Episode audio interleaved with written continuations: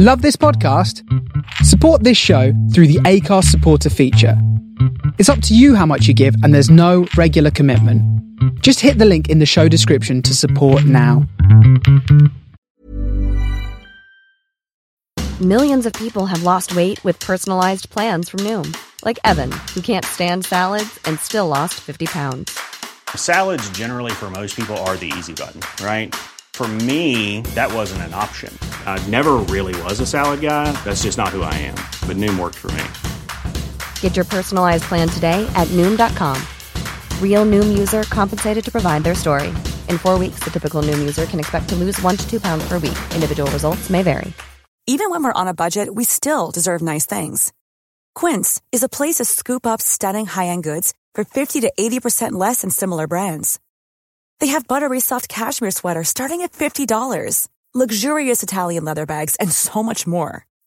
Plus, Quince only works with factories that use safe, ethical, and responsible manufacturing. Get the high-end goods you'll love without the high price tag with Quince. Go to quince.com slash style for free shipping and 365-day returns. Welcome to Starship Sofa, part of the District of Wonders network, featuring Tales to Terrify, Crime City Central, Protecting Project Pulp, and the all-new Far-Fetched Fables. Everyone has a story in the District of Wonders. Come and find yours.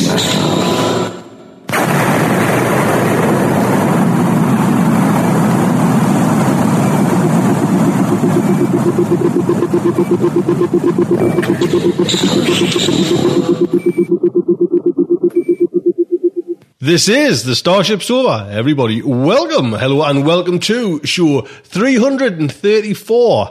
I am your host, Tony C. Smith. Hello, everyone. I hope everyone is fine and dandy. Did you miss us? That's all I wanted to know. Did you miss us? Did you enjoy Farfetched Fables takeover last week of Starship Sofa? Just a one-off on this show. Yes, we um, we're not playing fantasy on this show. We try not to. We've now got its own dedicated podcast, which launched yesterday. So please come over. I've been putting out little kind of emails and everything like that. But Farfetched Fables is now live. You can subscribe. I'll put all links on if you haven't kind of stumbled over across them. Come on to the front of the website. There'll be all links there to kind of subscribe or listen to the show either in iTunes or, I mean, now it's when we, when we were a kiddie, it was always like iTunes was the number one place to, you know, to get it and download it. But now there's just kind of a host of different areas. So the feeds are all there. If you want them, just pop them in your podcatcher. Did you enjoy it? I hope you did. You know, and a big thank you to Nicola and all the gang, Mark and Gary, to kind of putting it all, you know, all together and so on. Because there's been some work, mind you. I thought a, a, few times on the journey getting it there. Do you know what I mean? That it possibly might not come off. But you know what I mean? You just keep on trying and digging and digging. Come on, man, get that whip going. And from where I sit now, it seems to be, you know, Farfetched Fable seems to be in a very nice, comfortable position. You know, a lot of stories there kind of done and sorted, ready to kind of just, you know, trickle out there. So, and good luck to Nick. You know, Nick's got the kind of, Nick has got the, the show there to kind of, you know, twist it and turn it and, you know, do what she wants with it, you know. So hopefully everything goes fine there. So please, that would be fantastic. The launch of a sister site to all the District of Wonders. We have a new baby. yes, the proud parents. We have a new little baby, Farfetched Fables. Do pop over and have a look, you know, and have a listen to that and subscribe. That will be fantastic. So, what is coming on the show today? First up is the man himself. Well, actually, it's a JJ Campanella really show special. First up is Mr. JJ Campanella with his science news. Then we have the main fiction, which is James Patrick Kelly, and it's narrated by JJ Campanella as well. A big story from James Patrick Kelly, one of the greats out there writing science fiction today. And like I say, just Jim kind of delivered a, a, narration there, and it's like it's, it's like it's going back in time, Jim. Do you know what it's two Jims here? Which one am I talking to? I actually played James Patrick Kelly a, a, while ago as well. So, and I've always been kind of badgering Jim Kelly for stories as well. So that feels like a lifetime, Jim. But with JJ Camp, like say, I've got his bio here, you know, and I'll read that out later on. Wow, it's just like from the start, Jim, man. That's bizarre. Wow. Anyway, straight in with the science news. Greetings and mentacious revelations, my hyperbolically itinerant listeners, and welcome to this April 2014 Science News Update. I'm your host for this all exceedingly proteinaceous science podcast segment, Jim Campanella. Okay, I'm going to start this segment with a technological death knell. Some pieces of technology simply fade away slowly, and others are rushed to their deaths on high speed trams. Compact discs seem to be moving into the horizon at some speed in between. CDs have been around since the late 1980s. I actually remember the first time I bought a CD because A, it was in an unusual place, an RCA Columbia warehouse in Jacksonville, Illinois, and B, because the CD that I got was such a fantastic bargain even though I didn't actually have a CD player at the time. I had quite an eclectic vinyl record collection at the time, and remember thinking what a pain in the neck it was to move that collection around every time I moved from one place to another. I was at a temporary teaching post at a little college in the middle of Illinois, and soon would be heading off to a doctoral program hundreds of miles away. Thought of moving those records again was less than pleasant. I remember thinking at the time that if I bought this awesome new CD collection of the Well Tempered Clavier, then I could lighten my load of vinyl records just a little bit. And little did I know that I would begin a future in which I would not only be carrying all my old records, I would now be transporting all my new CDs as well. Well, tonight I come to tell you that CDs are going the way of the buggy whip, cassette tapes, wired telephones, and Lindsay Lohan. Last weekend I went searching at several electronic stores, which I will not advertise for here, I was looking for a clock radio with a CD player for my soon to be six year old son. At the first store I stopped in, I found, yes, one clock radio with a CD player.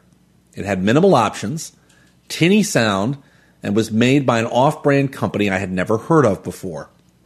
However, there were at least a dozen choice models of clock radio which had built in ports for iPods. Okay, I thought, I'll try one of the bigger electronic warehouse places. Well, the bigger place had two choices another lousy quality off brand clock radio with a CD player, and a pink Hello Kitty clock radio. I knew my son was not going for the Hello Kitty clock radio, so I was stuck. I called my lovely wife for advice. She suggested, since I was nearby, that I should try the Goodwill store she figured that lots of people would be donating old clock radios with CD players for tax write offs, especially at this time of year. Um, she was wrong. Not only was there not a clock radio with a CD player, there were no clock radios at all at the secondhand store. I have concluded that the death of CDs will be here soon, that we will soon be expected to go entirely digital and download our music from iTunes and other sources. Frankly, I'm not sure whether this is a good thing, but things are changing whether we like it or not. The one thing technology is bound to do is change. New 2014 car models still have CD players, along with radios as a standard feature.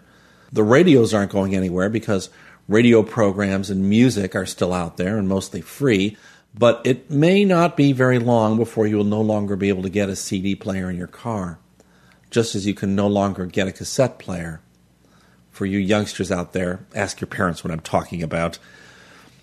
My son picked up an old cassette tape I had in a box in the garage the other day and asked what the heck it was. When I explained to him what it was for, I felt older than I have in a while. Okay, let's get going on to actual science here before I start blubbering those were the days, my friend. Okay.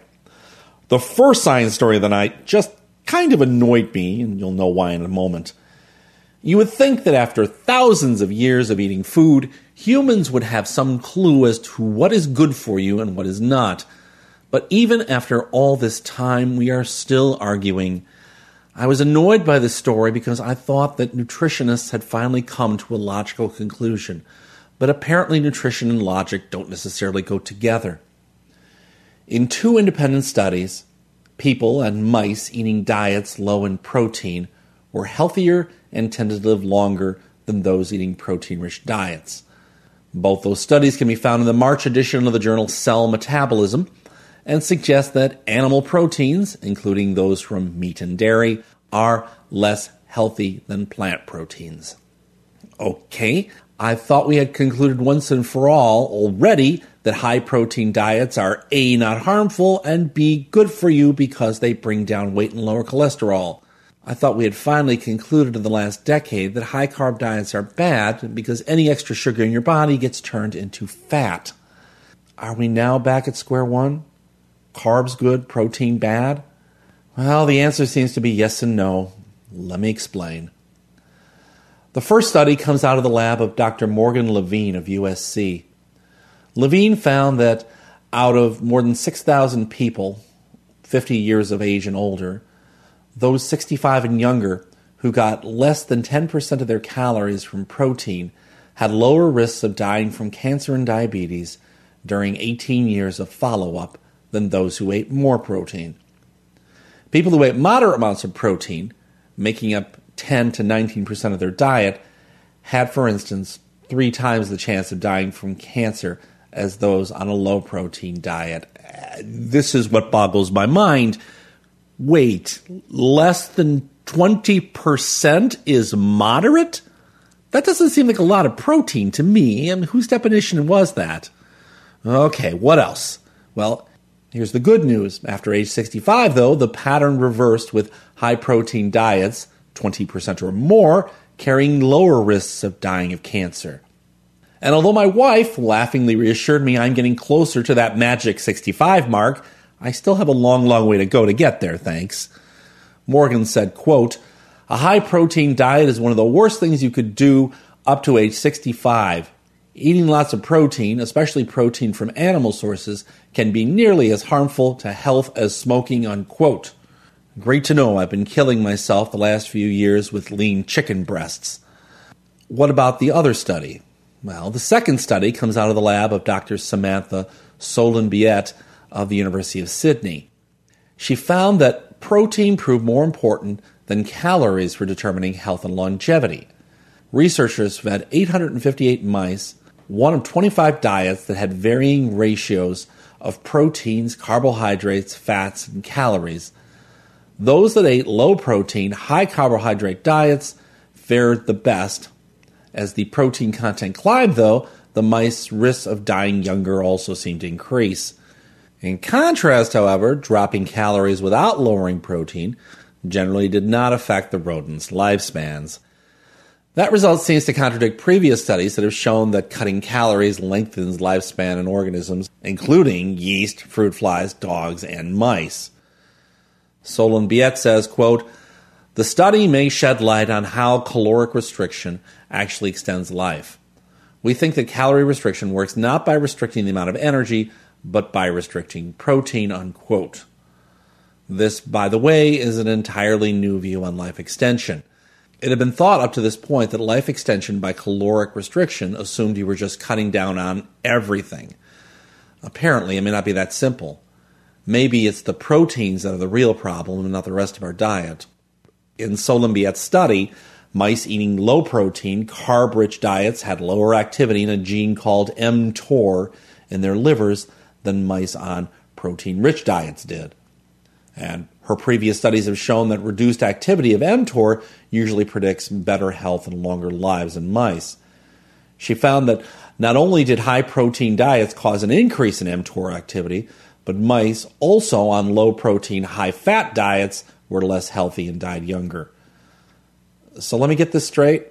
Too much protein, you die young. Too much fat, you die young. A carb rich diet with low protein, and you'll outlive Lazarus long why am I just a teeny bit worried here for those of us who still are well below retirement age and love our bacon? Is there any hope for protein lovers? Well, Solon-Biet says, quote, if your body can sustain protein restrictions, adults should try it. However, if you still want higher levels of protein in your diet, there's no downside to replacing meat with plant proteins such as those found in beans and nuts. If we're wrong, there's no negative side effects. If we're right, it means a reduction in cancer and diabetes, unquote. Great. Whoopee. Soy burgers, here I come. Yeah, yeah, I can hear you vegetarians out there laughing your behinds off. Tee hee hee hee. I now have several physical science stories that have caught the attention of the international science community. The first of those stories is probably the most important. In fact, some science commentators are suggesting that this is probably the most important science story of the year so far. So important, it was even mentioned in a, in a TV comedy program last week, uh, The Big Bang Theory, oddly enough. What is the story? Well, there's now strong evidence that the universe is truly in an expanding state. This may not mean much to the common folk, but it does support the theory of a big bang followed by continuous growth of the universe outward, as opposed to a static, ungrowing universe. A group of astronomers led by Dr. John Kovac of Harvard Smithsonian Center for Astrophysics measured subtle variations in the polarization of the cosmic microwave background using the BICEP 2 telescope. The BICEP telescope is located in Antarctica and houses 512 detectors, each cooled to nearly one quarter of a degree Celsius above absolute zero. I guess the keeping them on ice down there under helps to cool them all that cheaper. Anyway, the detectors alternate, half filtering out horizontally aligned light and half vertical light. By regularly scanning a region of the sky above the South Pole, the researchers were able to map a chunk of the cosmic microwave background with polarized light. I'll explain in a second why polarized light waves are so important here, at least as far as I understand. They released the results in papers posted online. And by the way, that makes me a little bit nervous because they have not submitted their results to an actual journal yet. Anyway, better informed physicists than me seem very excited over this, so for once I will not judge the quality of the science. Astronomers have predicted that cosmic inflation, if it occurred, would have left marks on the cosmic microwave background radiation. The flash of light released into space about 380,000 years after the Big Bang when the universe had cooled down enough for light to actually travel freely. They've suggested that one signature of that inflation would be found in how photons align and polarize. Gravitational ripples induced by inflation would have set up swirling patterns in that light polarization. Astrophysicists call this special swirling of photon energy B mode polarization. And up until now, this has been exceedingly hard to detect but detection of B mode polarization of light waves in the cosmos would strengthen the case for universal inflation, mainly because primordial gravitational waves are the only known source that physicists can think of. Well, to sum it up, Kovacs and his team have actually detected this so called B mode polarization of light, indicating strong gravitational waves. In fact, the strength of the gravitational waves was much higher than Kovac's group had expected. The surprisingly strong signal rules out several possible other models for cosmic inflation. Kovac says, quote, this opens up a whole new window, a whole new research area. The high energies seen in the inflationary epoch make it possible to test some ideas from string theory, which many assumed were not testable. This is a playground for everyone to start testing their theories, unquote. Kovacs goes on to say that although he is hugely excited by his findings, as with all science, we need to be careful until all the data is in. Quote, it's not a fluke, that's for sure, but we don't know for certain if the signal is really from the early universe or if it's an artifact from the telescope, or even intervening galaxies. At least eight other telescopes are now looking for B mode polarization. Their findings will help nail down the source of the signal and perhaps support our own findings. Unquote. Staying in space, it was reported in the journal Science in the April 4th issue that the interior structure of Saturn's moon Enceladus may be one of the most interesting and promising places for life in the whole solar system. Dr. Luciano Iess of the University of Rome and his team have for the first time measured the depth and extent of a subsurface sea on the ice covered moon of Enceladus. The findings further support the notion that an underground reservoir feeds the moon's ice geysers and raises questions about Enceladus' habitability. For a long time, astronomers thought the 500 kilometer wide Enceladus was a dead world, but the Cassini spacecraft in 2004 found an active moon. with geysers shooting particles of salty water through fissures that dot the southern hemisphere. The fissures expand and contract in rhythm with the tides of Saturn. It was thought that vast amounts of water lurked under that surface, but that water has been hypothetical up until now. To peek inside Enceladus, Iess used Doppler shifts in the Cassini spacecraft's earthbound radio signal during three flybys of the moon. The Doppler shifts, tiny changes in the frequency of the radio waves as it moved, tracked the spacecraft's speed. Whenever Cassini passed over a part of the moon with slightly more mass, the increased gravity accelerated the probe. Iess used the changes in Cassini's speed to map Enceladus's interior structure okay, I'm not a physical scientist, but that is very imaginative and very cool. Iess's team concluded that a 10 kilometer deep ocean must sit under 30 to 40 kilometers of ice and on top of the moon's rocky core. Extending from the South Pole to mid southern latitudes, the sea has a volume of water similar to Lake Superior's. Iess expected the result and says, quote, I would have been more surprised if we didn't find anything, unquote. One thing that is not yet clear is how that sea feeds the ice geysers tens of kilometers above it to the surface. Iess says, quote, it seems unlikely you'd have a lake directly connected to the surface. There must be an intermediate plumbing system to move all that water up and out. Unquote. As far as life is concerned on the moon, Iess says some interesting chemistry may be going on where the sea's water meets rock.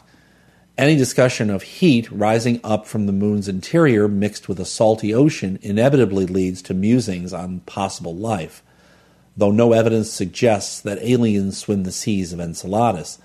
The presence of a warm, briny environment raises intriguing possibilities. Unquote.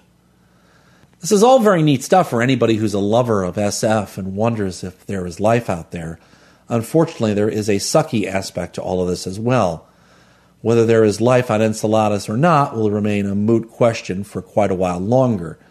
First of all, we're obviously not going to Enceladus very soon. But the other thing is, is that the Cassini probe has only two more flybys of the moon planned. Iess says, quote, We're essentially done with Enceladus for the moment. Unfortunately, it will be a long time before we return to a very interesting moon, unquote. Tantalized by the siren song, but still bound to our earthly mast, well, still sticking to the astronomic theme of the evening, the next story is another update on the exoplanet search. Remember that exoplanets are any planet which are circling other stars out there in the universe besides old Sol here. At this point, the number of exoplanets has been raised to about 1,700. Dr. Jack Lissauer of NASA and his research group just reported online at arXiv.org in a better way to ensure that what we are observing out there are really planets. Lissauer's group, using the Kepler Space Telescope, have confirmed the existence of 715 new planets orbiting 305 stars. Lissauer's confirmations more than double the number of planets established by the now crippled Kepler since 2009. In the past, the Kepler telescope was used to search for planets by looking for tiny dips in starlight that occur when a planet periodically passes in front of, or transits, as astronomers call it, its star. However, transiting planets aren't the only reason stars appear to flicker. Most commonly, the light dips can be caused by a chance alignment with an eclipsing binary. That's a pair of stars that orbit each other, and one occasionally blocks out the light from the other. Lissauer argued that several detections around a single star are not likely to be false positives. So his group calculated that eclipsing binaries would be very unlikely to cause multiple dips in a star's light. While one eclipsing binary getting in the way is possible, two isn't likely. Three or four is nearly impossible. Because astronomers were seeing many more stars that seemed to have multiple planets than expected from random alignments with binaries, nearly all must be actual solar systems, the researchers at least reason. To confirm previous exoplanet candidates as real, a team spent many months with a ground based telescope for each of those candidate planets. The 715 new planets emerged from only the first two years of observations, but Kepler kept observing for an additional two years before the second of its four reaction wheels failed in May 2013, making it now inaccurate for measurements. However, that does mean that Lissauer's team now has another two years of data to sift through. Lissauer says, quote, we are confident that this technique will turn up hundreds of more exoplanets, unquote. Okay, we're done with astronomy. Let's go back to biology for the next story. Usually it takes months or years to find evidence of someone's misconduct in science. This particular story shows that in this modern age of instant communication, you'd better be very careful about what kind of science you're making up in your journal articles. In the very prestigious journal Nature, at the end of January, a major research story was published by Dr. Haruko Obokata of the Riken Institute, which suggested that you could dip adult cells into acid and easily make them into stem cells. This acid method of making a type of stem cell, known as STAP cells, came under fire as soon as it appeared in two papers in Nature at the end of January. Many researchers since January have tried and failed to repeat the feat. Other scientists have pointed out that some pictures in the reports appear to have been tampered with or repeated, and some passages of text are identical to parts of other publications. Now, the Riken Institute, where Obokata was based, has completed an initial examination and found that the lead researcher committed fraud by deliberately altering some of the images. Obokata said in a written statement that she received the ruling with feelings of, quote, indignation and surprise, and that she would appeal. Riken is attempting to replicate the creation of STAP cells, but Dr. Masatoshi Takeichi, director of the Riken Center of Developmental Biology, cautioned in a statement that confirmation could take up to a year. All I can say is Obokata may be sincere and may simply be a victim of her own lousy science. By the way, I suspect, I suspect, in the back of every scientist's mind constantly lurks this fear of whether they actually did their experiments with due diligence. Did they trust that undergrad a bit too much? Did that grad student misinterpret their directions or use a bit too much bias to consider the data? Did the PI themselves use a bit too much bias or the wrong method for performing or interpreting the experimental data? Was the equipment reliable? Were their statistical methods reliable and correct? We all want to be good scientists and publish good data, and we try our hardest, but it's easy to sink into paranoia, especially when you see someone like Obokata, who seems sincere in her denial. Maybe it really isn't her fault. But then again, who knows? The journal Nature has not said whether Obokata's papers will be retracted or not, as some of the co authors have requested. The journal is conducting its own investigation. The last story of the night may make some of you uncomfortable because it has to do with body parts that make people blush. Just be aware if you have young kids listening or are particularly sensitive, you may just want to skip this last story. In the past, I have chatted about genetic abnormalities of sexual development. Oddly enough, some of the intersexual phenomena that I told you guys about were fairly common. There are, however, a set of genetic developmental problems that occur in XX females that are even more rare and a bit disconcerting. Whenever I take up this topic in my medical genetics class, I think the students become a bit uneasy. At the very least, they don't look very comfortable. I'm talking about diseases that cause a phenomenon called vaginal dysplasia. This is a condition in which a woman with normal female chromosome karyotype 46XX is characterized by complete or partial absence of the vagina. The less rare form and less severe is called Mayer-Rokitansky syndrome, and it occurs in about 1 in 5,000 female births. Usually, women affected by MR have a short or absent vaginal cavity, but they still have a uterus or ovaries, and they're simply not connected through. They are obviously infertile for that reason. The more severe form of this congenital malformation is called Mayer-Rokitansky Kuster-Hauser syndrome, or MRKH syndrome. or congenital absence of the uterus and vagina. This occurs in about 1 in 20,000 female births, and as the name implies, not only are the MRKH affected women a bit like Barbie dolls, but they're also lacking in the rest of their reproductive apparatus. The cause for either of these diseases is still not clear, as far as I know. Several studies have shown there is no dominant genetic cause for MRKH, although there are chromosomal abnormalities. In the past, when I've spoken of treatment for these women in my classes, I have shrugged and said that the usual treatment is surgery to create a neovagina through the methods used most commonly on male to female transsexuals. Sadly, the outcome for affected women who have this surgery is ironically less effective than it would be for a transsexual because of the different tissues involved in the operations. I won't go into those details. However, April news from the medical journal The Lancet and Dr. Tony Atala's lab of Wake Forest Hospital may change all that. The title of Atala's story is, quote, Tissue Engineered Autologous Vaginal Organs in Patients, a pilot cohort study, unquote. Atala has been key in the last few years in growing functioning organs like bladders and urethras in the lab and transplanting them into patients. He has now grown a functioning vagina in his laboratory. In his new study, Atala employed several female patients who had congenital vaginal dysplasia due to MR or MRKH. The patients were ages 13 to 18 years of age. He obtained a biopsy of tissue from each patient, then cultured, expanded, and seeded epithelial and muscle cells onto biodegradable scaffolds. The organs were constructed and allowed to mature in an incubator.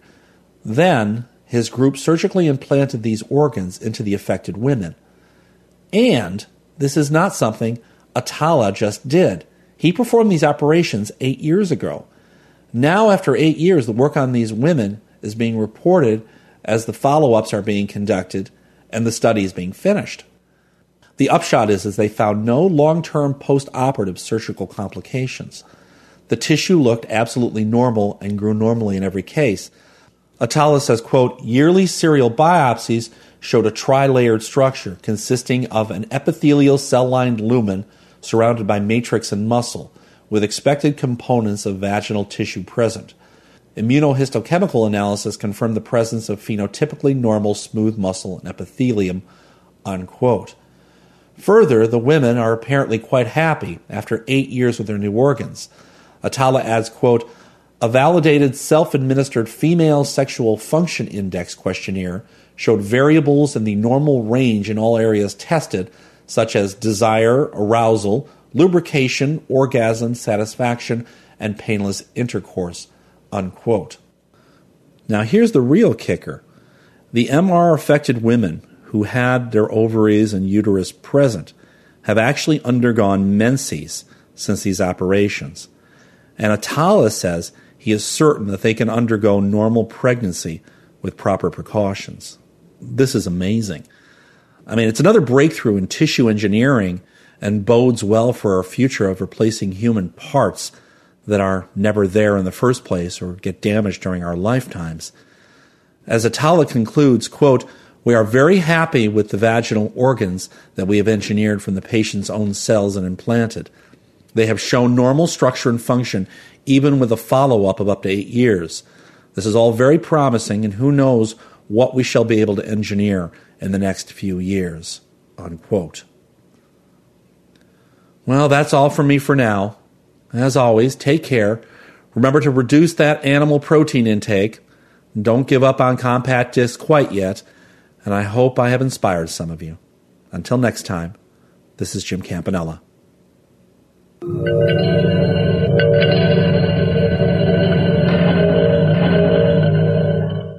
There you go, Jim. What can I say? Big thank you, sir. Thank you so much. So next we're getting on to the main fiction, and it is The Biggest by James Patrick Kelly. I'll give you a little heads up about James Patrick Kelly. James won the Hugo, Nebula, and Locus Awards. His fiction has been translated into 21 languages. With John Kessel, he co-edited Digital Rapture, the Singularity Anthology, Kafkaesque Stories Inspired by Franz Kafka, The Secret History of Science Fiction, Feeling Very Strange, the Slipstream Anthology, and Rewind, the Post-Cyberpunk Anthology. He writes a column on internet for Asimov Science Fiction magazine and is on the faculty of the Stone Coast Creative Writing Program at the University of Southern Maine. His story, The Promise of Space, has been selected by two different editors for their best of year collections, both of which appear shortly. You can listen to Jim Reed's stories on Free Reads podcast. And I'll put, there's a link under that as well, so you can kind of grab that. And like I said, this story is narrated by JJ Campanella. And for those that didn't know, there's a, there's a bio here, and it's kind of nice just to kind of, you know, mull over it as well. JJ Campanella has been a contributor on Starship Sofa for more than five years. He started narrations way back on show number three of Aural Delight on a David Brin story back in 2008, and has been narrated on, on off for five years. He hosts the monthly Sofanaut award winning science news update on Starship Sofa and has been do- doing that without fail since two- July 2008. JJ has a doctorate in microbiology and teaches at the beautiful Montclair State University in New Jersey, USA. He is the author of more than 30 scientific research publications that delve into a number of topics cover- covering plant growth physiology to seagrass population genetics. Yeah, man. What? Get down here, man. JJ has his own podcast site, uvillaaudio.com. And I'd like to say there'll be a link on that as well if you want to kind of pop over there and say hello to Jim, where he narrates not only his own short stories and his novels, but also a variety of children's stories and pulp novels that have passed into the public domain. JJ also has a family that includes two young children of four and six, which makes anything at all he accomplishes more, more of a bloody miracle. That's bloody true as well. Jim, well, and, and I'm not joking, mind you, when I say this. Jim it's there. All eh, he hasn't missed a month. Do you know what I mean? You can rely on end of the month. Jim's fact article is there, and like I say, it's just great. So, Jim, I want to say a big thank you, and a big thank you to Mr. James Patrick Kelly. So, the Starship Sofa is very proud to present The Biggest by James Patrick Kelly. Big, known to his dear departed mother as Philbrick Van Loon was startled out of his reverie when a heavy in a cheap gabardine suit dropped into the seat in front of him like a piano falling out of a skyscraper. In his drowsy confusion, Big thought that the train itself had derailed. But as he gathered his wits, he realized that the Empire State Express was pulling out of Union Station, finally headed south to New York City. Guess who I just seen? said the heavy. Can't, the woman's voice oozed boredom. Jimmy Cagney. The seatback shuddered as the heavy thrashed disagreement. What would Cagney be doing in Albany? Babe Ruth, said his companion. Nope. Rin Tin Tin. Judge Crater. The governor. Roosevelt? Big Step feeling sorry for himself, and he leaned forward to eavesdrop although the heavy had a voice they could probably hear in Buffalo. How did you know it was him? Been in the newsreels, hasn't he? Believe me, this is the guy.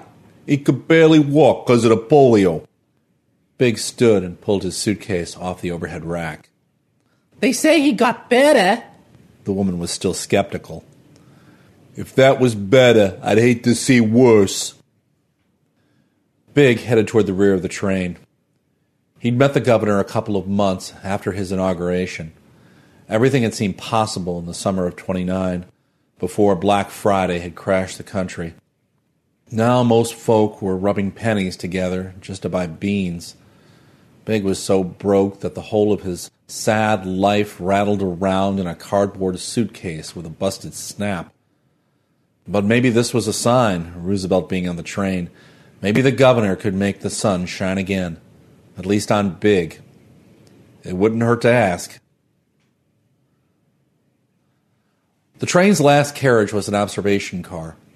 As the door wheezed shut behind him, Big hesitated, as if he wasn't sure where he was. He announced to no one in particular that he needed some air. Where was the observation porch? A codger in an old fashioned suit and collar stiffer than Calvin Coolidge glanced up from the Albany Times Union in annoyance. Nobody else seemed to notice him, although Big spotted his quarry in the parlor at the rear of the carriage. They sat in plush armchairs beneath tall windows that were bright with October sun. There appeared to be three in Roosevelt's party besides the governor two men and a woman. The woman was in her thirties, frail, nervous, handsome maybe, but certainly no looker. She wore a check dress to the ankles that gave away absolutely nothing. Probably the secretary. A florid man with bug eyes was listening to Roosevelt as if he were explaining the meaning of life or giving the winners for the sixth race at Saratoga. A pol. The other man was hard and square and way too alert. He had big hands and a cop sneer and looked like he would make trouble for anyone who asked. As Big picked his way toward them, balancing his suitcase and catching himself on seats against the swaying of the train, the cop rose. Keep moving, Polly. We're busy here. Big gave him a nod of understanding, then seemed to stumble over the suitcase. He caught himself on the cop's shoulder and peered away. Excuse me, Governor, he said. The pol and the secretary looked up. Roosevelt kept talking. The cop bellied Big toward the front of the carriage. His hand clamped Big's elbow and began to turn him away. Philbrick Van Loon. Big dropped the suitcase on the cop's foot. We met last summer in Utica, sir. You gave me the Medal of Honor. Then Roosevelt noticed him. Did I? The cop's grip eased, and Big stepped around him and extended a hand. Van Loon, said Roosevelt.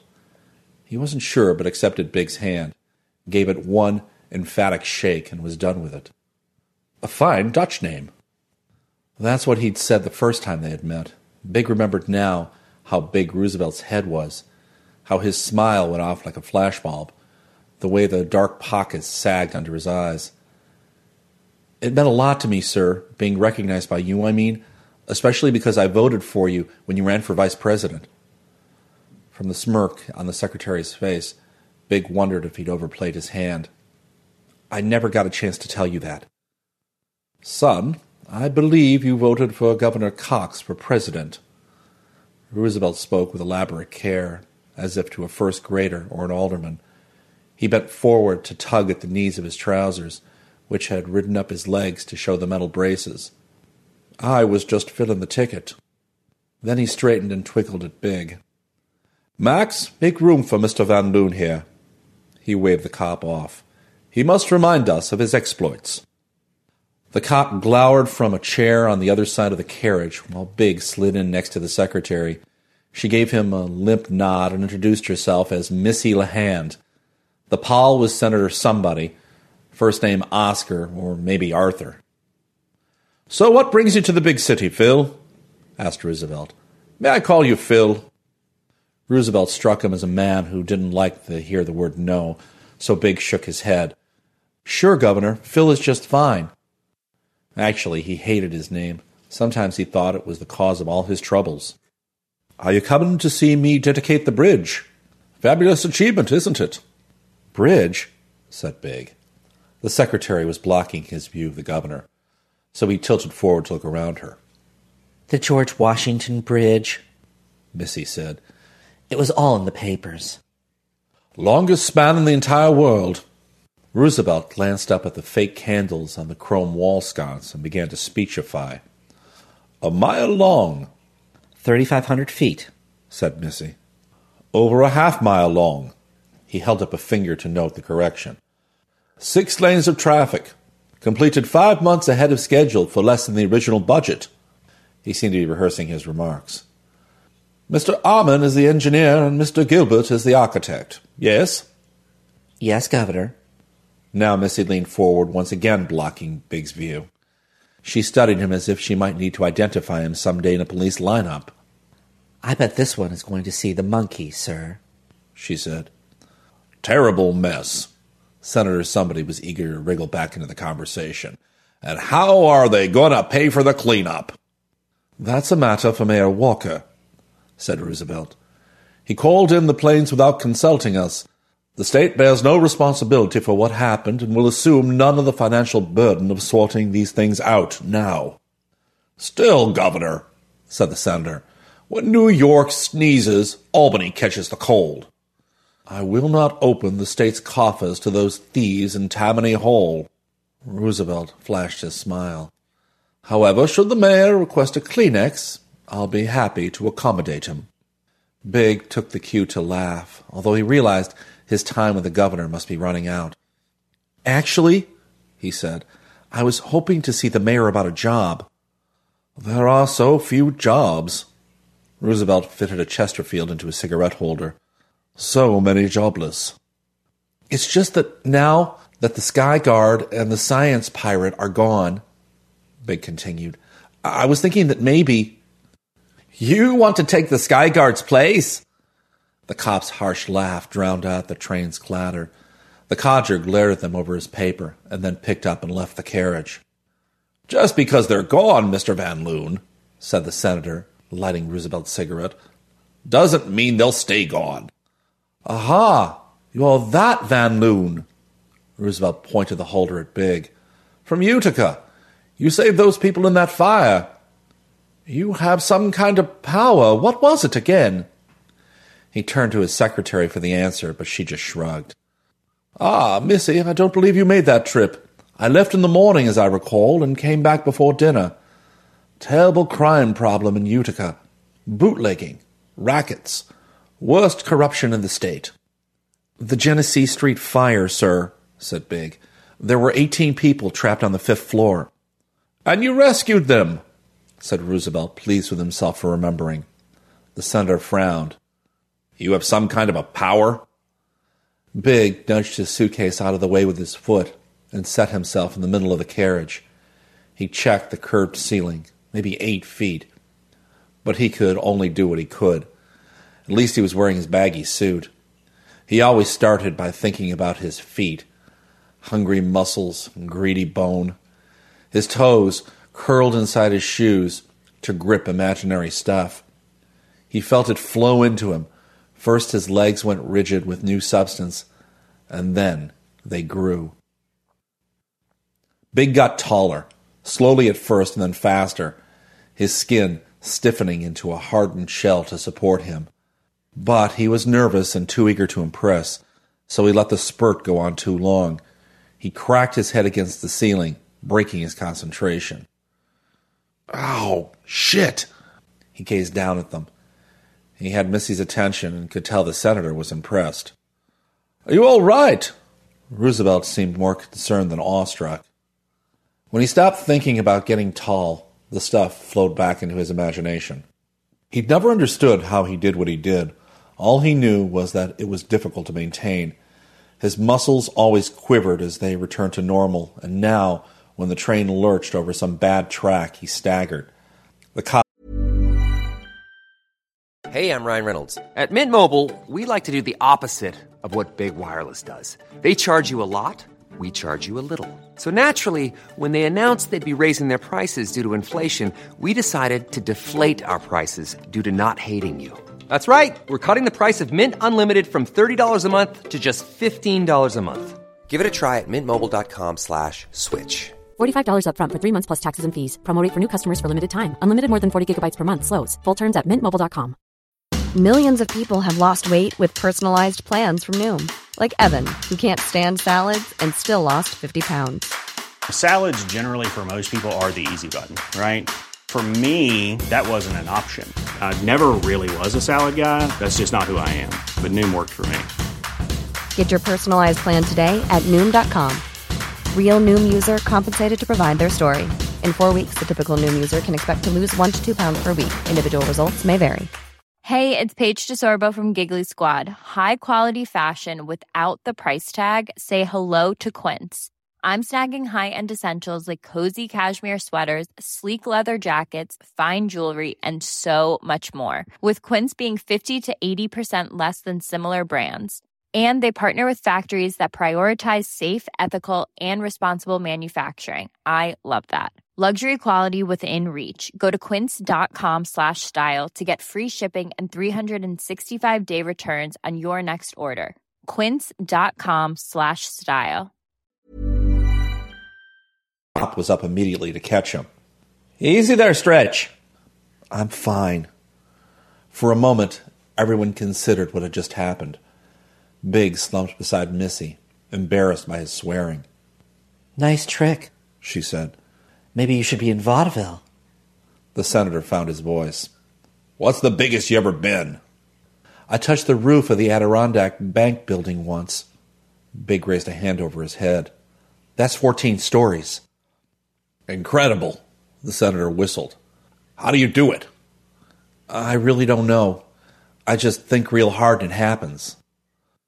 So when you're that tall, you must be able to cover ground in a hurry, said Roosevelt. Big strides and all. Our very own Paul Bunyan, Missy said. Big flushed, but her grin was more flirting than teasing. Actually, moving is hard. He shook his head. My muscles lock, and my legs get all stiff, and his voice trailed off in embarrassment when he remembered he was talking to a man who needed a cane, leg braces, and a helper to go to the John. That's all right, son. I understand perfectly. The governor reset his pince nez glasses on his nose. So about this job you're looking for? I thought maybe I could help the police, you know, fighting crime like the Sky Guard. That stuff sure didn't fight crime. The cop bolted from his chair again. Oh, sure, maybe him and the science pirate busted a few bootleggers, and they chased those jewel thieves. But did they catch them? No. Then robots came and busted into the Metropolitan Museum. Were there robots before these superheroes showed up? No. Next, they're fighting each other. He realized everybody was staring. We don't need that kind of help. His voice fell and his arm dropped. Worse than the crooks. I heard their last fight put some bystanders in the hospital, said the senator. Tore up Park Avenue so bad they had to close it between 32nd and 36th. But think of the people it put to work, said Missy. Roosevelt smiled. I'm not so sure we can support that kind of jobs program. Take your crime fighting upstate stretch, said the cop, where there's nothing but squirrels and trees. Oh, pay no attention to him, Missy's stagey whisper was sweet in his ear. That one's just mad because this is supposed to be his day off. Nuts to you, the cop muttered. Was he mistaken, or was she making eyes at him? Max has a point, Phil. Roosevelt tapped ash into a tray set on a chrome pedestal. There's not much call for that line of work. Do you have any police experience? That was not a question he'd been eager to hear. No, sir. What did you do back in Utica? I was unemployed. A moment passed, and then another. They waited for him to go on, but Big had nowhere to go. Unemployed? prompted the senator. Your entire life? I worked for the A&P. Actually, he'd lost that job when he was 14. Stocking shelves mostly. I ran the register sometimes. He'd gotten fired when his cash drawer had been light three times in two weeks after that, he'd fallen in with Happy Reagan and his gang and had worked his way up from lookout to driver and finally to the bootlegger's main muscle man. When you got really, really tall, deadbeats crap silver dollars. It wasn't much of a job when they laid me off, and then my mother got the consumption, and I had to stay with her most days. She died just last month. I'm sorry for your loss. Roosevelt's expression was polite but distracted. Missy, however, was clearly touched. Anyway, there was nothing holding me home, and after saving those folks from the fire and getting the medal and all, I thought maybe I might try my luck in the big city. He took a deep breath and made his play. I was wondering if maybe you could help, sir. I'd really appreciate it. Roosevelt pulled the stub of his cigarette out of its holder. Well, you must understand I'm not exactly on the best of terms with the mayor and all the jobs worth having come out of Tammany Hall, not City Hall. He snuffed it in the ashtray.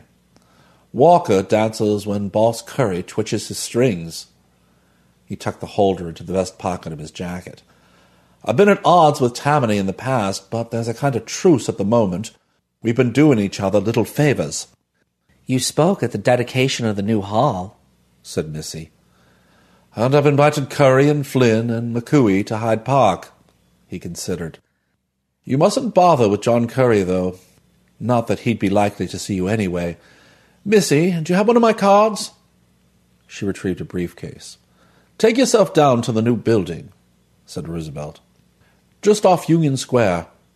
See Jimmy Dooling.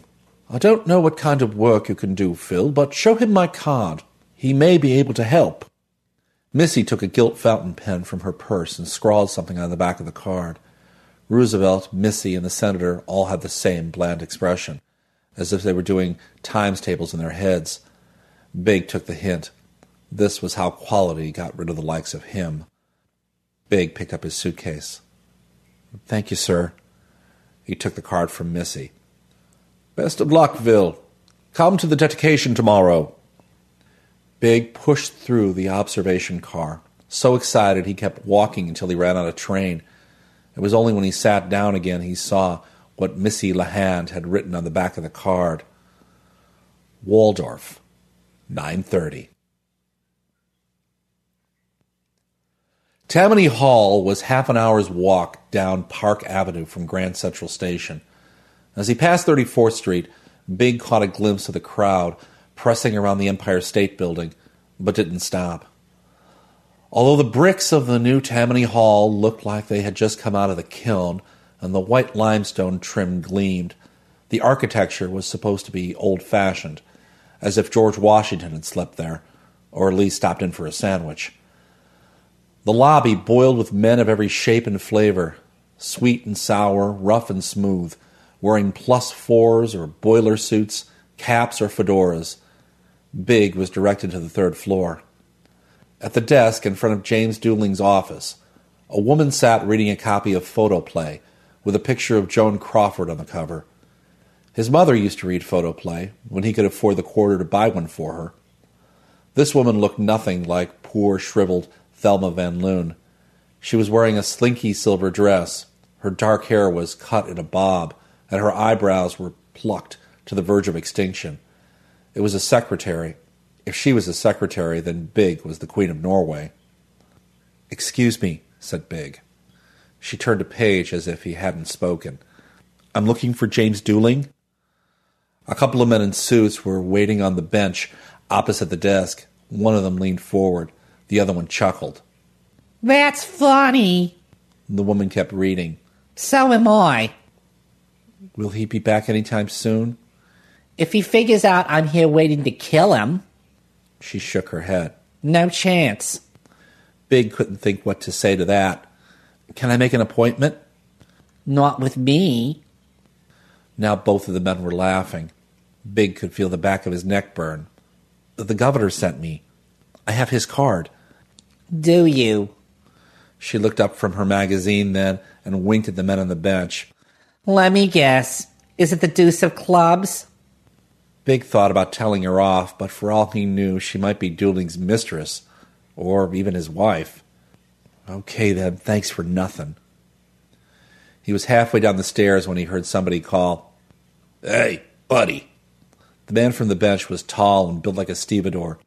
He was wearing a silky double breasted jacket with just the bottom buttons done and straight legged trousers that were too wide at the cuff. His tie was bubblegum pink. The name isn't Buddy, it's Big.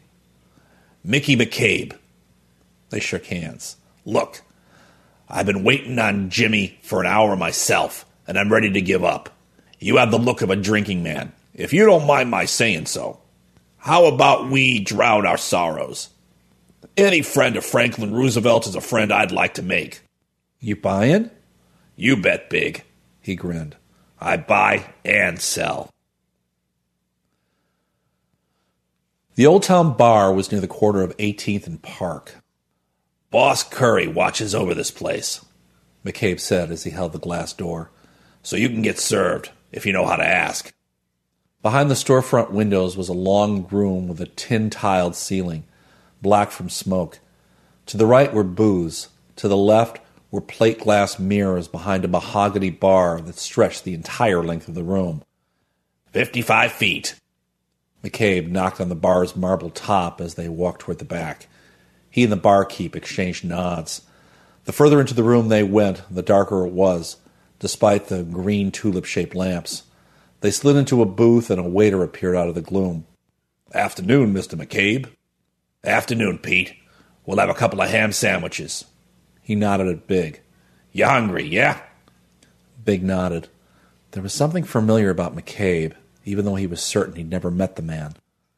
And a round, said his new friend, and the waiter evaporated. So big, what brings you to the city? Looking for a job. He nodded. What's your line of work?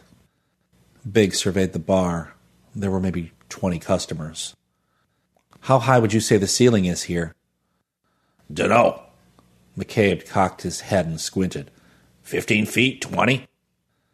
Big slid out of the booth, raised an arm over his head, and extended his index finger. He grinned at McCabe. Then he got tall. He concentrated on keeping most of the stuff below his knees so as not to split his pants. When his finger touched the ceiling, he wrote T H E S T I L T in the soot and shrank back to normal. As he strolled through the bar, minutes before, Big had caught snatches of a dozen conversations, some hushed, some raucous, more than a few profane. Now there was only reverent silence, as if Pope Pius himself had bought a round for the house. Then the bartender started clapping, and then everyone was cheering, and McCabe pulled him back into the booth. How the hell did you do that? Big explained, or tried to. Then the drinks came. He and McCabe touched glasses and knocked back a couple of shots of something that was clear as water and deadly as sin. He felt it knife down his throat and then take a slice off the back of his skull. What's this supposed to be? He tried not to sputter. Gin? My dear old Da called it poteen. McCabe thumped his empty glass on the table. Me, I like to think of it as flavored fire. So let me get this straight. You could grow a hundred feet tall. No, no, more. But you can't move much. He settled back on his bench. What happens to your clothes when you get that big? Big unsnapped his suitcase. I had this costume made, kind of like the Sky Guards. He pulled the suit out and held it up by the shoulders. Knit elastic so it stretches. He admired the stilt's royal blue fabric and yellow piping, the stylized yellow ladder on the chest. He thought about adding a cape, but just this much had cost him his last dollar. McCabe was dubious. That stretches a hundred feet? No, Big flushed. I only get really tall in emergencies. He considered, then his face lit up. You bust out of your suit? He had a good laugh. Damn! Big as the Statue of Liberty and butt naked. Big stared at the gouge at the tabletop. The problem with the clothes was what had kept him in Utica all these years. Don't look so glum, pal. McCabe reached across to punch his shoulder. That'll get your picture in the paper for certain. He chuckled. But I don't get the ladder. It's my symbol. Big folded the costume and slipped it back in the suitcase. Okay. It goes with my crime fighting name. He nodded at what he'd written on the ceiling. The stilt. Like it? What's a ladder got to do with stilts? The food arrived a thick slice of ham, Swiss cheese, and brown mustard on seeded rye, with a half pickle on the side. The waiter asked if they wanted anything else, and McCabe slid both empty glasses toward him for refills. So why work for the law? Percentage is on the other side, if you ask me. Big understood then what he'd recognized in McCabe. His familiarity with the speakeasy wasn't just because he was a regular customer. This is your place. I own a piece of it, sure. Try the pickle. McCabe bit into his sandwich. Been on the other side, said Big. It got kind of hot. Thought so. He spoke around a mouthful and then swallowed. I can tell these things, Big. It's a gift. But look, Your problem is that nobody's going to hire you to fight crime in this town. I mean, look at what the law is against a drink to take your mind off your troubles, a woman to remind you why you're alive, a friendly game to change your luck. We're grown men, Big. What are we supposed to do on a Saturday night? Play tiddlywinks? The Sky Guard and the Science Pirate went after bank robbers. Bank robbers? He wiped his mouth on the back of his hand. You sat through too many matinees, pal. Look, those two costume slickers weren't on anybody's payroll. Self employed, all the way upper class, and in it for themselves. He tapped the side of his nose. Just between us, I could find work for a guy with your talents, but it sure wouldn't be crime fighting. No, sir. Seeing the look on Big's face, he held his hands up to surrender. Okay, just laying out options. You want my advice? Before you try Jimmy Dooling again, do something amazing. Let him open his morning paper and see how big you can be. They were finishing lunch when the second round arrived. McCabe toasted Big. To the stilt. Stand tall, Pally. They drank. Tell the truth now, he said, eyeing Big over the edge of his glass. You don't really have Roosevelt's card, do you? Big fished it out of his pocket and held it so McCabe could read only the front. They say he's going to run for president, McCabe said. Big shrugged. He didn't have any use for politics. He'd be a fool not to. McCabe dropped a quarter on the table for a tip. Even I could beat Hoover. Republicans turn everything to shit. He leaned forward. But that card is no good at Tammany, my friend. Boss Curry hates Roosevelt, even though they're making nice just now. You keep it handy, though. It'll really impress the cops. When they stood to go, McCabe turned from Big to address his customers. Hey, you huckleberries, listen up. The bar went silent. This here is the stilt. Next time you hear it, remember, you met him here at the old town. Big couldn't see the Empire State Building as he walked uptown because the buildings on Park blocked his view. He knew he was gawking like a hick from Utica. Twice he bumped into other pedestrians.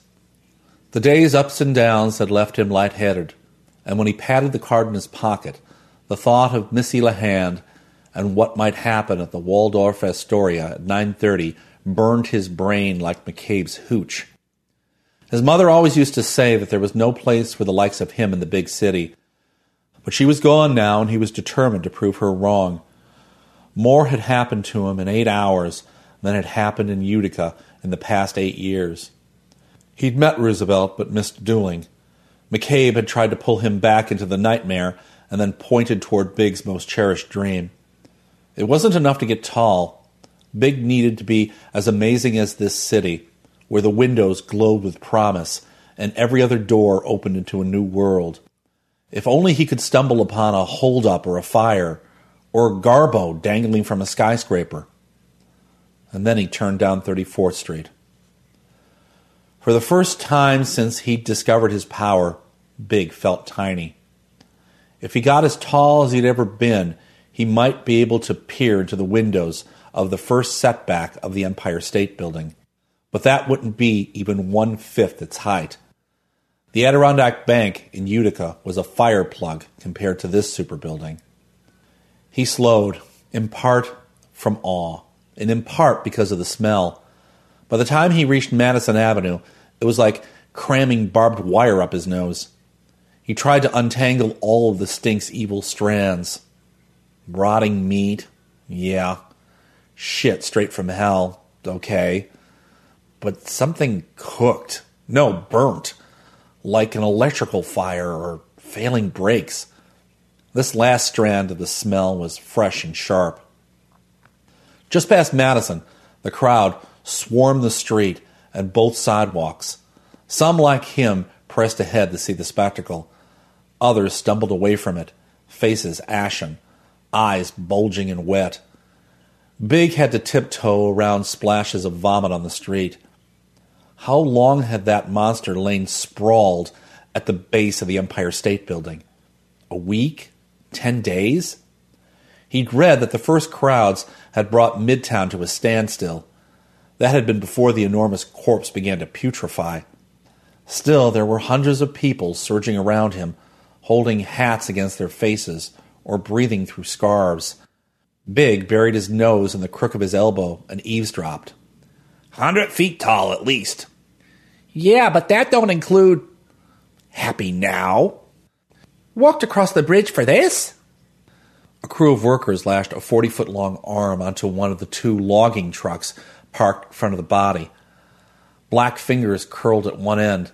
The exposed flesh of the other was purplish gray. A fire engine idled nearby. Firemen hosed the foul, runny puddles that had oozed from the severed arm into the sewer. A punishment. Giant apes and flying pirates and lightning men. Kid, slice that arm right off. Punishment for what? The body had landed on its back. The head was still on the torso, but both legs were gone and the other dangled, almost severed. The shaggy black pelt was charred at the shoulders, and there were savage burn holes in the chest. Construction equipment lined up beside what was left of the monster. A sling hung from the hook of a waiting crane. Two of the biggest bulldozers he'd ever seen strained against the corpse, their blades riding up its side and treads chewing asphalt as they failed to get purchase. What are they trying to do? Turn him over, maybe, get that sling under. You saw the lightning guy. Shot down out of the clouds, crack, maybe half an hour ago. Another damn superhero. Lightning strikes don't come down, Mabel, they shoot up. You're crazy. Excuse me. Big's heart was pounding. Did you say something about a superhero? Mabel was a short woman in a pillbox hat made of feathers. Sure, he was just here. Sear the arm right off with his lightning, just like that. A companion, an older man wearing a trilby and a silk scarf, snapped his fingers. What did they say his name was? Bobby, was it? Billy Bolt, said another man. Kid blasted holes in the chest. Looked like he was having fun. Then he took the one arm, but couldn't finish the other. Turned himself back into lightning, said the older man. Amazing. Just a kid. Mabel blinked up at Big. She was wearing too much mascara. He'll be back. Do you think so? He looked kind of dazed. Probably has to recharge or something. Big spotted a reporter with his notebook working the crowd. Cameras flashed near the monster, although he couldn't see the shutterbugs. He should have known he wouldn't be the only one to take advantage of the disappearance of the Sky Guard and the Science Pirate. A kid who can change himself into lightning? Big didn't have much time. He threaded his way to the uptown sidewalk, scanning the storefronts newsstand, drugstore, laundry, bank. He chose Mendy's Deli. Nobody would be eating in this stench. Bathrooms for customers only, said the bored counterman. Telephone. Big pointed. Gotta make a call. His suitcase caught on the folding wooden door, and Big had to stand it on end in order to squeeze into the phone booth. When he pulled the doors closed, there wasn't room to get the suitcase all the way open. He twisted the stilt suit out, stripped naked, and wriggled into it. Then he took a deep breath. He realized his life up until that moment had been nothing but a warm up. Now he was putting himself into the game. He struggled out of the phone booth and planted his feet to get tall. He'd practiced this trick back home, sending the stuff so that his torso expanded while his legs stayed normal. Only his bare feet hardened with stuff. That way he could run. He winked at the astonished counterman and bent nearly double to fit through the door. Big had gotten tall in front of people before, but never while wearing the costume. The stilt stood fourteen, maybe fifteen feet. The suit stretched perfectly. When he started for the corpse, the crowd parted for him. He could feel their eyes on him. Their astonishment was intoxicating. People called to him, shouted, shrieked. A teenage girl screamed. He jumped the police cordon and strode across the open space between the crowd and the dead monster. A beat cop came forward to stop him. You can't come this way. He gestured for the stilt to turn around. You just crossed a police line, chum.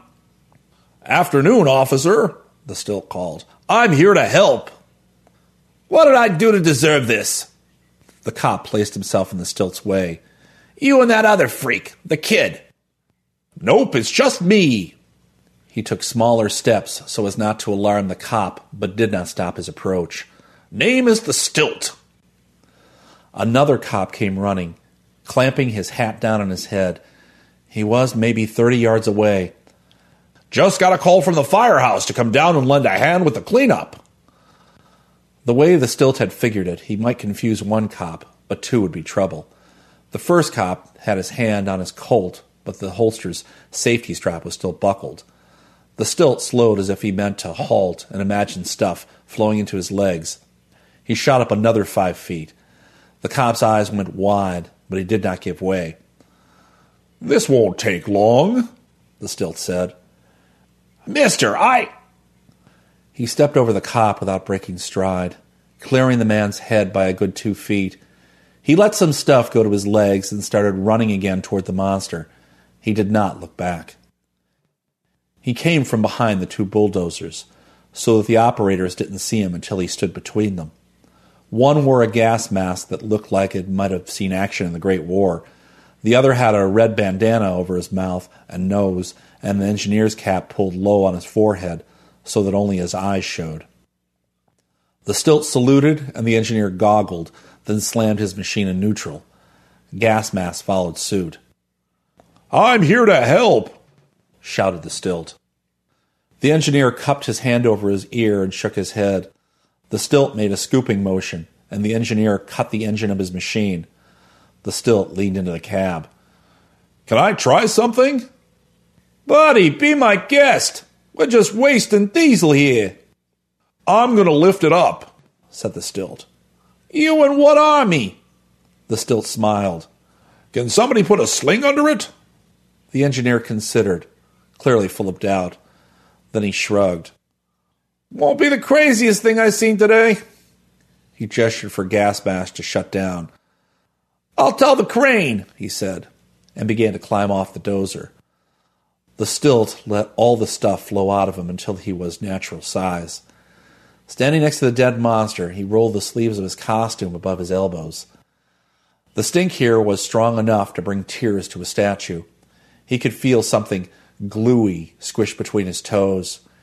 He turned his head to one side and took a desperate breath and leaned into the corpse, with arms down, palms brushing against the thick hair of the pelt. His toes curled and stuff began to surge into him through the concrete sidewalk, summoned from the granite spine beneath the city. His feet were no longer flesh as they anchored into the city's bedrock. His arms stretched and burrowed beneath the dead weight of the corpse. His skin thickened into an impenetrable shell. Stuff clotted his chest, slowed his heart, reinforced his backbone.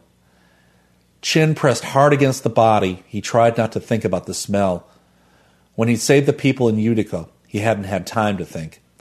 He hadn't noticed when his clothes shredded from his grotesque body. He hadn't minded the searing heat of the fire, and it didn't matter whether the crowd, swarming like ants below him, had been cheering or laughing at his bare ass. Back then, he'd been able to focus on the men and women climbing across his arms, clinging to his neck, weeping with gratitude. But he hadn't been the stilt in Utica. He'd been Philbrick Van Loon, a thug who didn't earn enough collecting a bootlegger's debts to pay for the doctors his dying mother needed. He'd been a man who could save strangers, but not the only person in the world who loved him. The memory made the stilt angry. He tapped that anger to pull more and more stuff into himself, getting bigger and stronger. His heart hardened, and now his thoughts grew sluggish and stony as the monster tilted and began to lift off the street. He was the stilt. Yes, Stilt got tall. Stilt was. Hold it there, pal! Hold what? Stilt didn't have any pals. Stop! You hear me? No higher! The stilt couldn't see anything but coarse hair and gray skin. With a groan, he turned his head. The engineer in the gas mask and some cops and firemen and construction workers were frantically working the sling down the length of the corpse. The stilt couldn't smell anything anymore, his nose filled with stuff. Okay, let it go! The stilt didn't understand. Let who go? His mother? That secretary? He couldn't remember. Missing? Missy? Wake up, big guy! Let go! There's something wrong with him. He can't hear us. Hit the siren! A high and low metallic yowling, as if of a machine in pain. The furious clatter of bells penetrated the crust, squeezing the stilt's brain. Stuff began to flow away. He could think again, and his first thought was he had done it. He was amazing. They took what seemed like hundreds of pictures. He got 10, 15, 30 feet tall. He presented arms folded, boxer at the ready, and muscle man poses, then filled the five story entrance to the Empire State Building for them. He spelled his name for the reporters from the Daily Mirror and the Evening Post, told them how he'd chosen his superhero identity, and explained the latter on his costume. He glossed over his recent past since he didn't want anyone talking to the cops in Utica. The engineer asked for his autograph, his first ever. He printed it, The Stilt. He gave a kid a ride on his shoulders, although the brat held his nose the entire time. Yet, for all that, the Stilt's debut went nothing like Big had imagined it would. This was not a crime he'd foiled, after all, more like garbage he'd collected. His costume was stained and he smelled like hell's own outhouse, which meant that the crowd, with the exception of the kid, shied away. No pretty girls offered to kiss him, and he signed just the one autograph. Then, as he was telling his story all over again to the reporter from the Times, there was a flash of light in the no man's land between the monster and the crowd, followed closely by what sounded like an explosion. He turned to see a teenager wearing a white lab coat, white shirt, blue necktie, and doughboy helmet painted blue to match. The kid staggered and fell to hands and knees in a circle of smoldering asphalt. When he shook himself and got up, Big could see crude white lightning bolts painted on the helmet. The kid glanced from the butchered corpse sprawled on the crippled truck to Big and his face twisted with anger.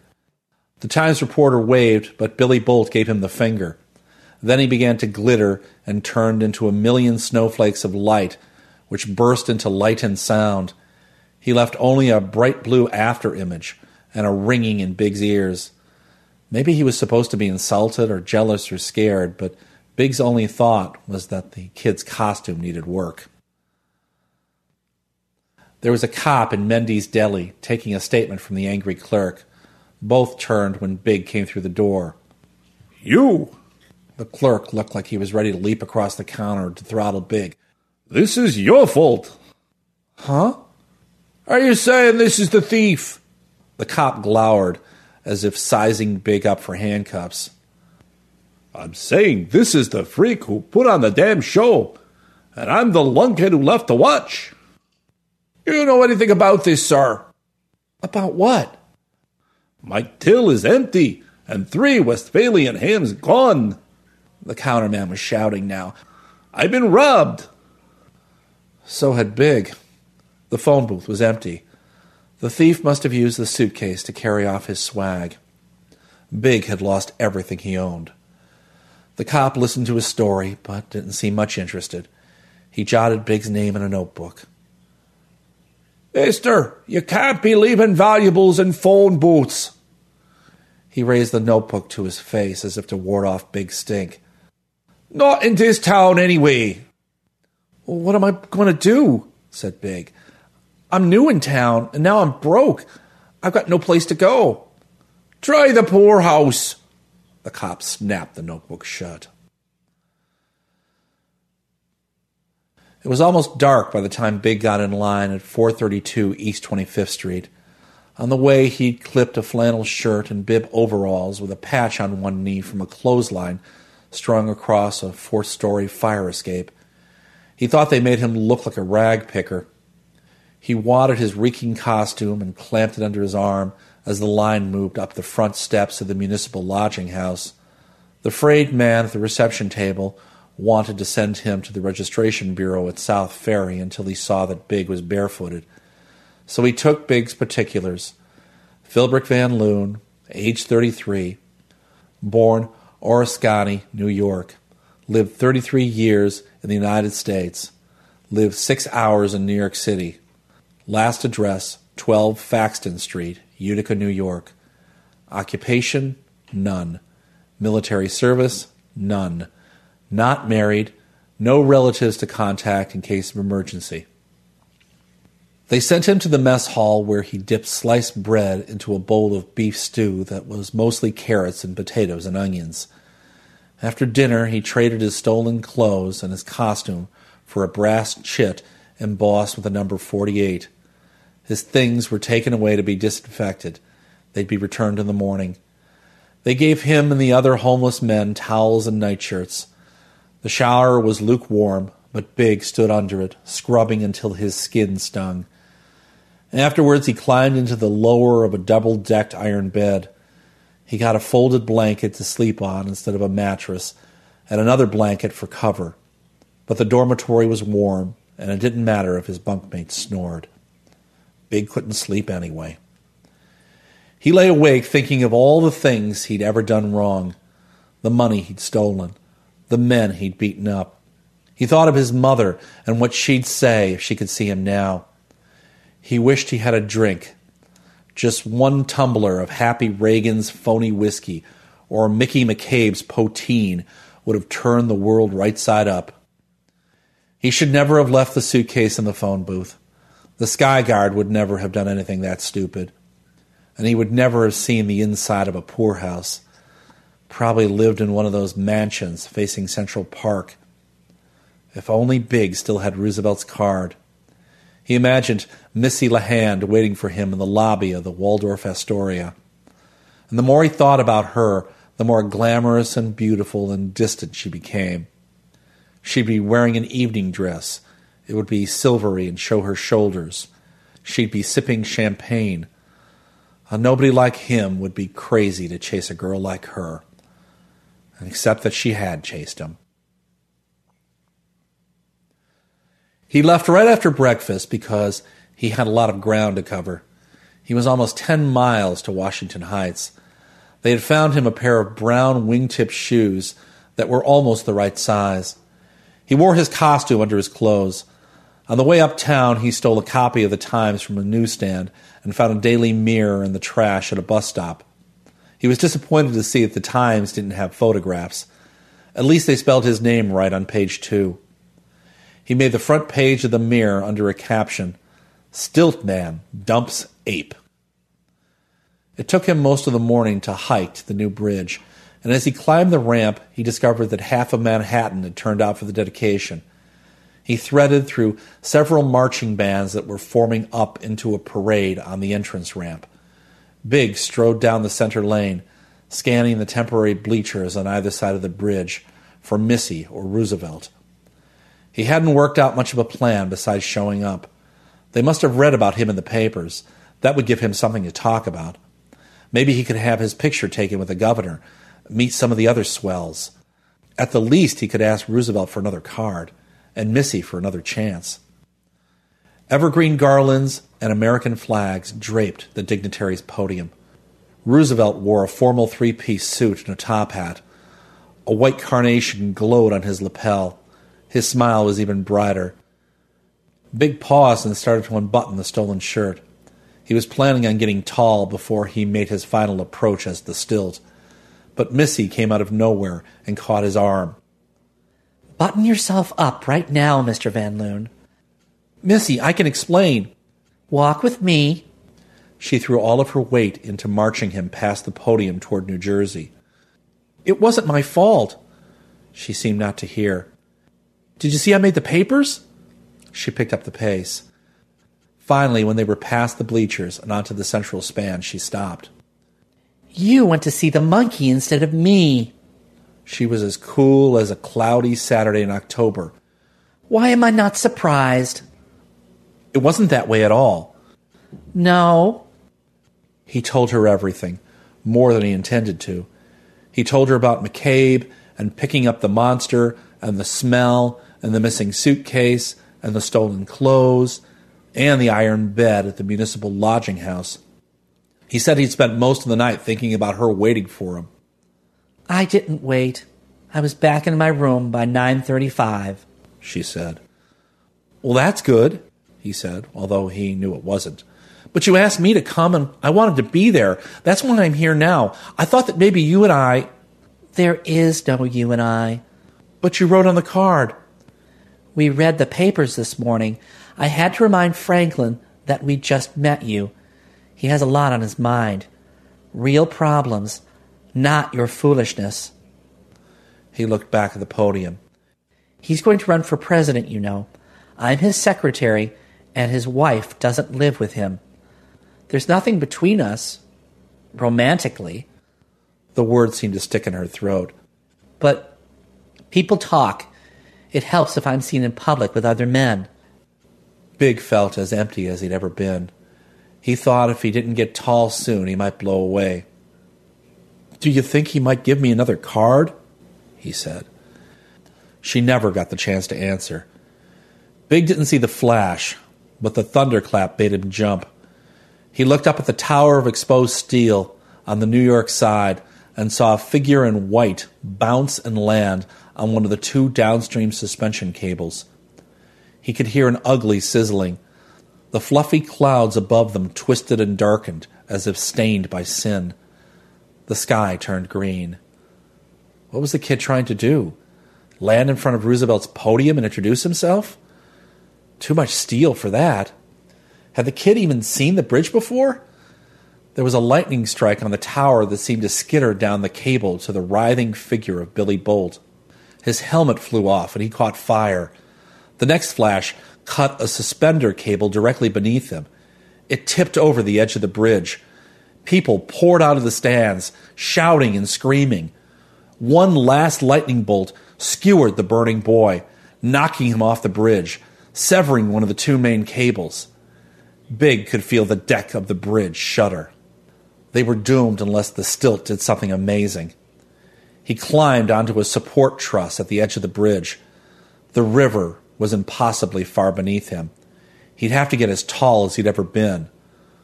What are you doing? Missy was behind him. I'll try to jump, but if I can't, you'll have to push me. It was hard to imagine the stuff with her there. I think I can hold the bridge up. What? No! You want him to be president? His feet burst out of the wingtips, and the overalls split at the crotch. No, I mean, you're already too big. How am I supposed to push you? The stilt was 20 feet tall and growing. Go get help then. He concentrated on his legs. He thought if he was bottom heavy, he would sink upright to the bottom of the river. He never knew how he came off the bridge. Maybe he stepped off, even though his legs were stone. He fell forever, all the while losing stuff. He thought he saw the top of the Empire State Building. Were there really roller coasters all along the Palisades? Then came a giant slap as he hit the water followed by a nightmare of darkness, cold, silence, and no air. The bottom was the cruelest shock of all because he believed he was already dead. Then his head broke the surface of the river. In a panic, the stilt got very tall, very fast, faster than he had ever grown, taller than was possible. Still, he had to raise his arms over his head to reach the bottom of the bridge. But he did it.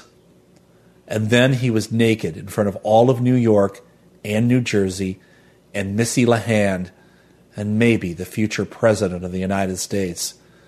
But the stilt was beyond embarrassment. The stuff filled his head, squeezing his imagination flat, turning his brain to stone. His last thought was that his mother had been wrong. He was amazing. From Wikipedia, the free encyclopedia. Philbrick Van Loon, 1898 to 1931. Also known as Stiltman, was an American superhero who had the ability to grow to enormous heights. Scientists at the Carson Institute theorize he was able to accomplish this by manipulating his molecular structure. Born in Utica, New York, little is known of his life before his arrival in New York City in October 1931. In one 24 hour period, he managed to remove the body of King Kong from where it had fallen from the Empire State Building and attempt to hold up the George Washington Bridge after it was damaged in a freak electrical storm. Othmar Ammann, chief engineer of the bridge, has stated that its structure was never compromised and that Van Loon's sacrifice, while well intentioned, was unnecessary. For undetermined reasons, Van Loon was unable to recover from his final transformation. His solidified body stands today 247 feet from the bed of the Hudson River to the bottom deck of the bridge. This superhero related article is a stub. You can help Wikipedia by expanding it.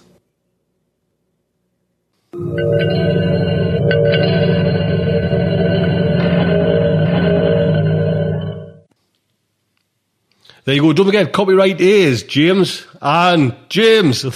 Thank you as well for narrating. I honestly get gents. It's been a fantastic. Thank you so much. Well, that is it. On the day after Farfetched Fables launched the new fantasy podcast, I hope you will come over there and have a listen and you know enjoy it and you know spread the word about it. that would be fantastic. That would be amazing. Until next week, I would just like to say good night from me.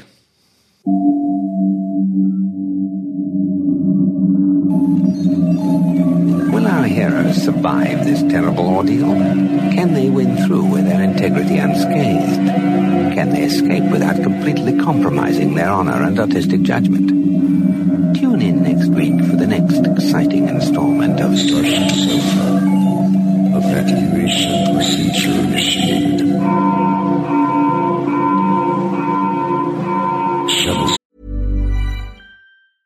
Hey, it's Paige DeSorbo from Giggly Squad. High quality fashion without the price tag. Say hello to Quince. I'm snagging high-end essentials like cozy cashmere sweaters, sleek leather jackets, fine jewelry, and so much more. With Quince being 50 to 80% less than similar brands. And they partner with factories that prioritize safe, ethical, and responsible manufacturing. I love that. Luxury quality within reach. Go to quince.com slash style to get free shipping and 365 day returns on your next order. Quince.com slash style.